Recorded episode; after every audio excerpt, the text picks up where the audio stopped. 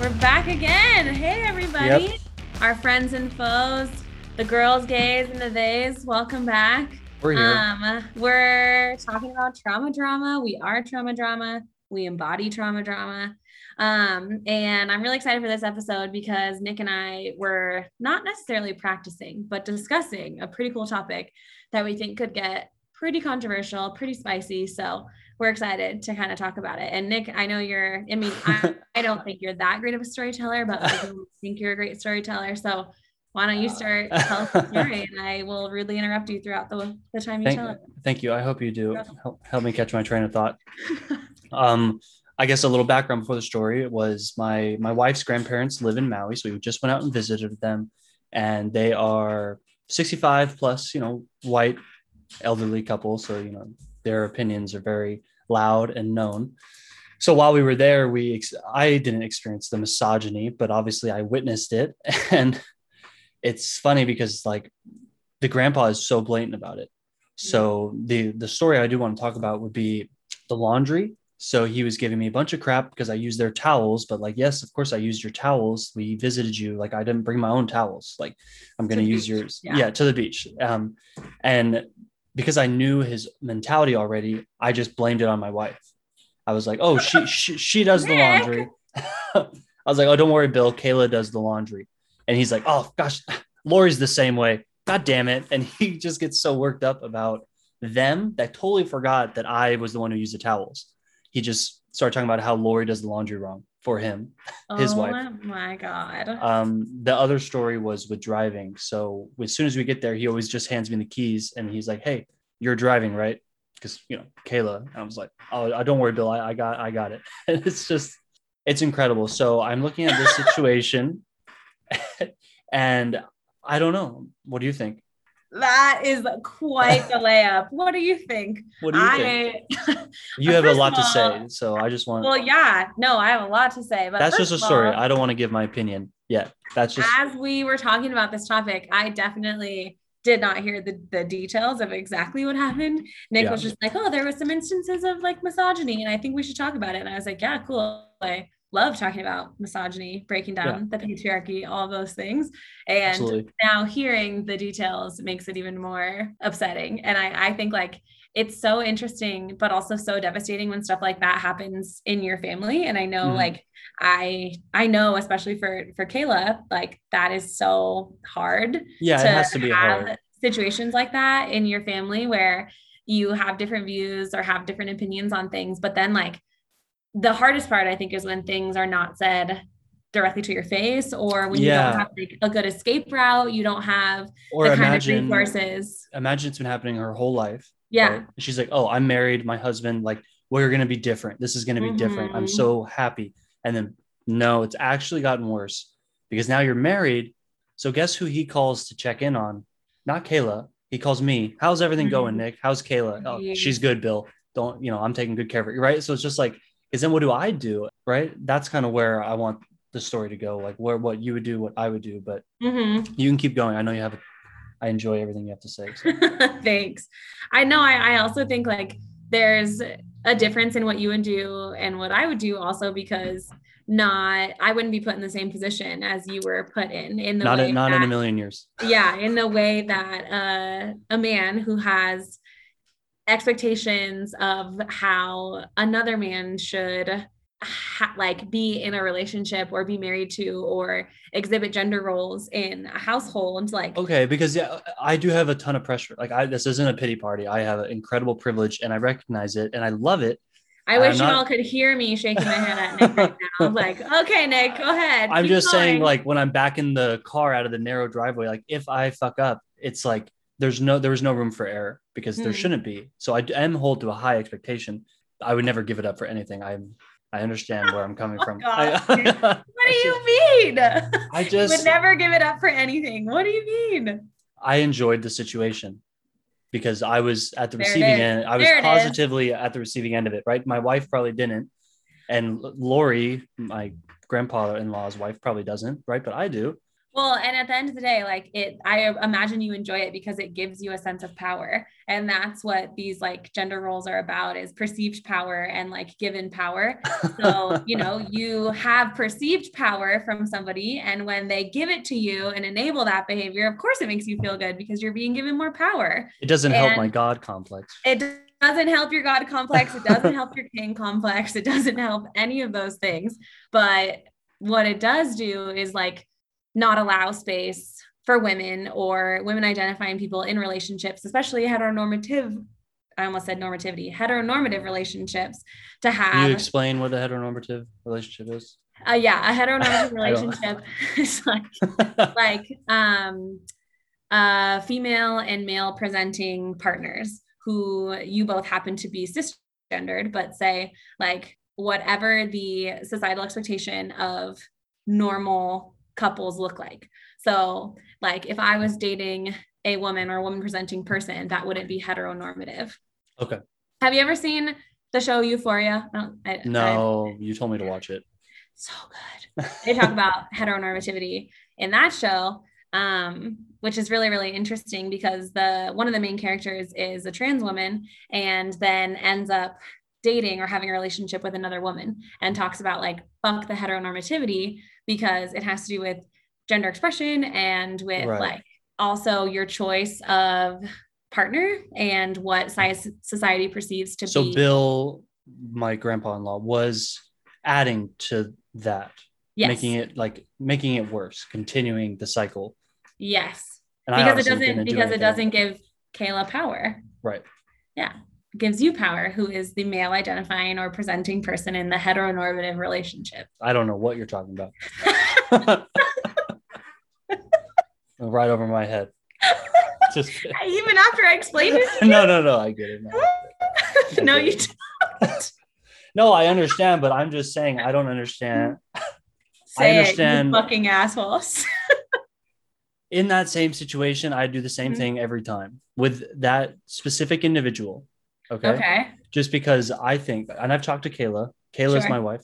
Yeah. Uh, Kaylee, you're my. And, uh, Kayla's Kayla, my best friend. So. Yeah, and Kaylee, you're my co-host. Uh, sure. There's a difference. Thank you. Thank you so um, much. So in that same situation with Bill. Uh-huh. He's so far gone that there's no changing his mind. There's no correcting him. There's mm-hmm. You can't teach an old dog new tricks. Sometimes you can, but in this example, I've known him for like five years. Kayla's known him her whole life. You can't right. change him.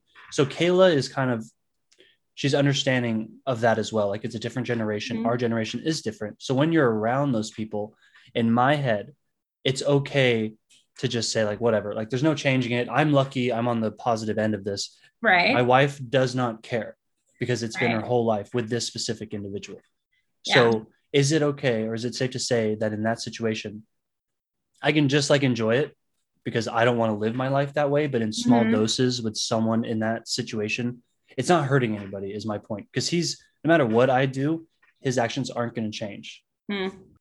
Well, and I think, I think like that is the big question. Like, do you rock the boat with a long-standing relationship and possibly make waves that make people uncomfortable and make, you know, the relationship less accessible, to say and do like what you feel aligns with your values or what you feel is right or what you feel, you know, could give the situation a different dynamic. But I think like to each their own, because I mean, there's so many times where I've had conversations, and I just was telling Kayla about this the other day, like long conversations with uncles that I have no relationship with, who constantly try to give me financial advice because they don't you're, feel like I have the my woman. Tiny female brain so, yeah. can't comprehend how to use dollars. Well, no, you and, need someone budgeting you. So and that like may be true, and that's fine, but that's my shit to worry about. It has nothing about. to do with you being a woman. It's, you just can't handle my, money. My actual poor money managing yeah, skills. You just happen sure. to be both. Yeah, yeah, yeah. Thank you. I really love where we're going. I do. I I don't want to feed into that really negative and awful stereotype. And uh, right, but you you technically do. Thank you, Nick. Just because I, I established that. Okay. You're repeating what I'm saying. I just want to make sure. Fuck off. So fucking mean. Sorry, I'm financially successful and a white male. I don't know. I, I wish everybody could see I'm making a. Fucking yeah, blowjob. I bet you are. So what do you? What would so you gross. do if you were there? Let's say you were there and it happened to me, or you have a family member and it happens to your significant other. What would you do? What would you expect? Yeah. I mean, I have, I, I try to have like soft conversations about these issues with like older family members, grandparents, uncles, but in a way that isn't like naming things or like saying the big words, but explaining the concepts like in a softer way. Mm-hmm. So like saying things like, no, I, I know how to manage money, or like, I understand these concepts. Like, yeah, I took this class in college, and kind of giving like, you know, right. fact to these assumptions. Um, but I, I could think of a good example. Like I, I have, um, my grandparents on my dad's side of the family, like really old, old fashioned Italian people who lived, mm-hmm. you know, grew up in San Diego. And, um, I always have said like might be, and probably are, a little bit racist. Yeah. And, you know, would, I remember when the election was happening, and I remember when um, there was protests and riots around George Floyd's murder. And there, that was like a really difficult time for my family to be like around each other, because there right. was big topics and big issues and vastly different views. And it was, you know, the younger generation who's predominantly like all my cousins and I, all very queer, all very educated, all in different right. kind of spaces in our lives. And that's such a huge yeah. elephant to just let sit in the room. Like it's kind of. Absolutely. And when my older grandparents and aunts and uncles are whispering about how they don't feel safe getting home, because what if they run into riots, and what if they run mm. into this? And, you know, I, I remember having to tell my grandma, like, you don't have to whisper the word black. Like black people know they're black. People yeah. of color know that they are people of color. It's not a secret, you know, and breaking down racism with those small steps. I mean, I know we made a big leap from like misogyny to racism, but yeah. I think it's the same kind of core concept, is making assumptions and assigning expectations to people that you know nothing about, or that people right. that you don't have kind of that close relationship with. Well, I know it's like a little bit accurate has, assumption. Has nothing to do with what I was talking about, but like that Spider-Man meme that was going around around the same time. There was three Spider-Mans pointing at each other, because like what your oh, I your, didn't see that. Was it your grandparents you were saying said like, I don't feel safe going home? The mm-hmm. whole point of the movement was like people of color also don't feel safe. Yes. Because of the law and enforcement and the brutality. Safe. So it's yeah. like the Spider-Man's uh-huh. pointing at them, like, no, I don't feel safe. And that mm-hmm. Spider-Man's pointing at the other Spider-Man, well, no, I don't feel safe. And it's just this yes. fucking circle. That was yep. Yeah. I was That's in a, a time. No, totally. I was in a, in a interview the other day. I was interviewer. So I was interviewing a candidate for a position, um, at my work. And we were talking about this, this position specifically would, um, be our staff representative for diversity, equity, and equity and inclusion. So, okay. um, would be the main representative to educate and kind of like work with us through these concerns and our anti-racism implementation plan and stuff like that. So we were talking to this person, and the one of the other interviewers that was next to me was, I just also don't like him, but besides the point, he was yeah. a white guy. He talked to this candidate who happened to be a candidate of color about like implementing and working through this anti-racism implementation plan. And whatever, long story short, talks, talks to him, talks to him, talks to him, and then says like, well, I read somewhere and I heard somewhere that there's nothing that people, especially white people, are afraid of more than being called a racist, Absolutely. Like using that word or being considered in that way. Because we're not, not, we're not racist. No one's racist. We're not, we're not, we're not, we're not. And it's like, oh my God, like how, and that's why it's like, how could you ever address an issue if you can't even say those yeah. words out loud? So when it comes to like, talking to family members or breaking down these big ideas in small, intimate spaces with people that you have intimate relationships with, like it comes down to breaking down, not the big words, but like the actions, the emotions, the feelings, yeah. the actual like step-by-step things or words that contribute I mean, to this. As issue. Simple as just reflecting on yeah. yourself and like what you've been through. But if you're with mm-hmm. someone who yeah. doesn't seem to have the capacity to do that, right? Like if you're in the, let's try to bring it back. If you're in the yeah. same situation, right. Yeah. And you're my wife, but I'm Johnny, uh-huh. right? And uh-huh. your grandparents are treating you and Johnny similar.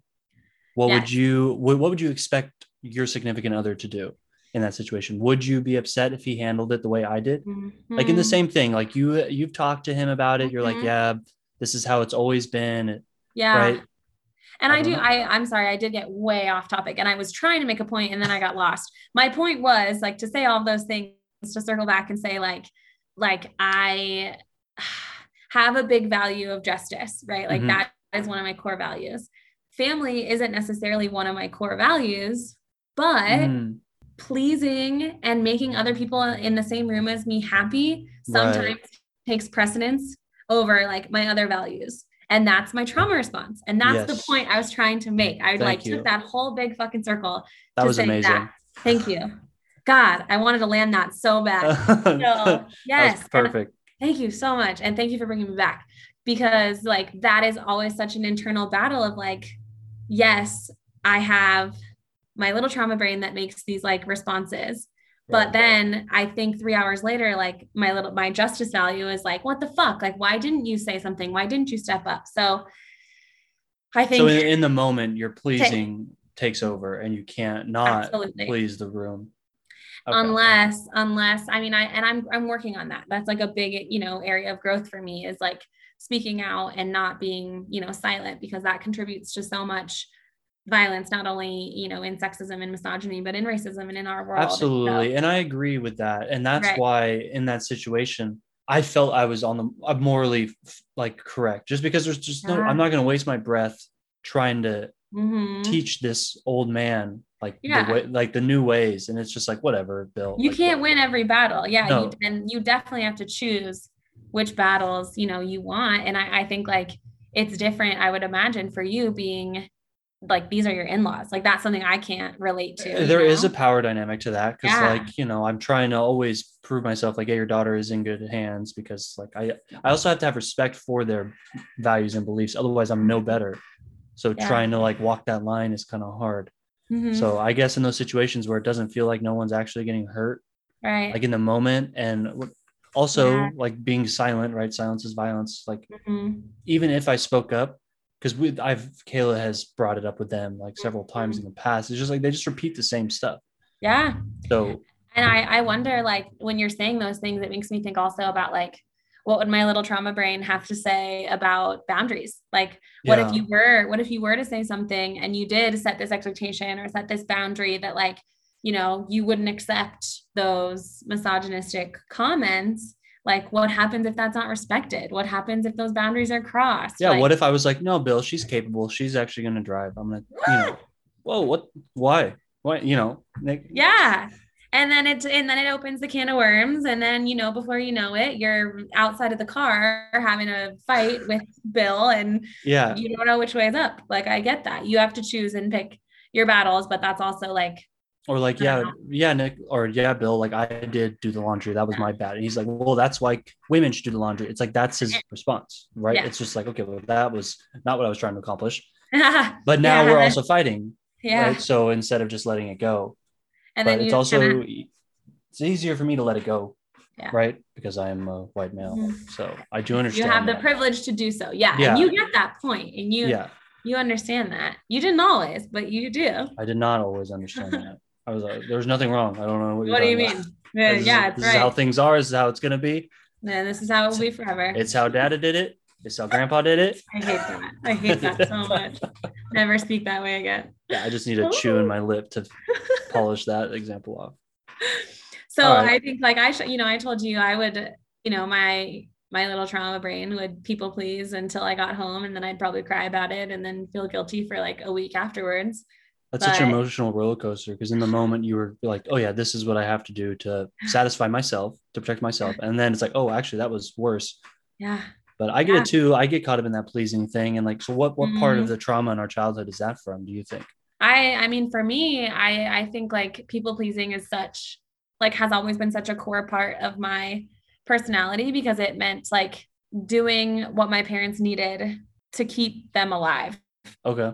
And like it, you know, I couldn't necessarily falter to like say, no, mom, I'm not going to go and get, you know, your medicine. And then she always used to make me get like a ton of rice cakes. I wish Kayla was still here to hear this, but like, I would always be sent to the store to get like groceries, rice cakes, cigarettes, and cranberry juice. And that was like always the things I needed to get, oh. but like, no, I can't go and get those things or do those things. Like, well, then I'm not going to be able to do it, and I'm going to be in pain, and that's going to be blah, blah, blah. So I think it has, I mean, it's rooted in like survival, but the personality trait or symptom that I have as a result of that, I think, is guilt. Like, I feel a lot of guilt when I can't or don't give people around me what they need. So you're saying in that example, you would have felt guilt.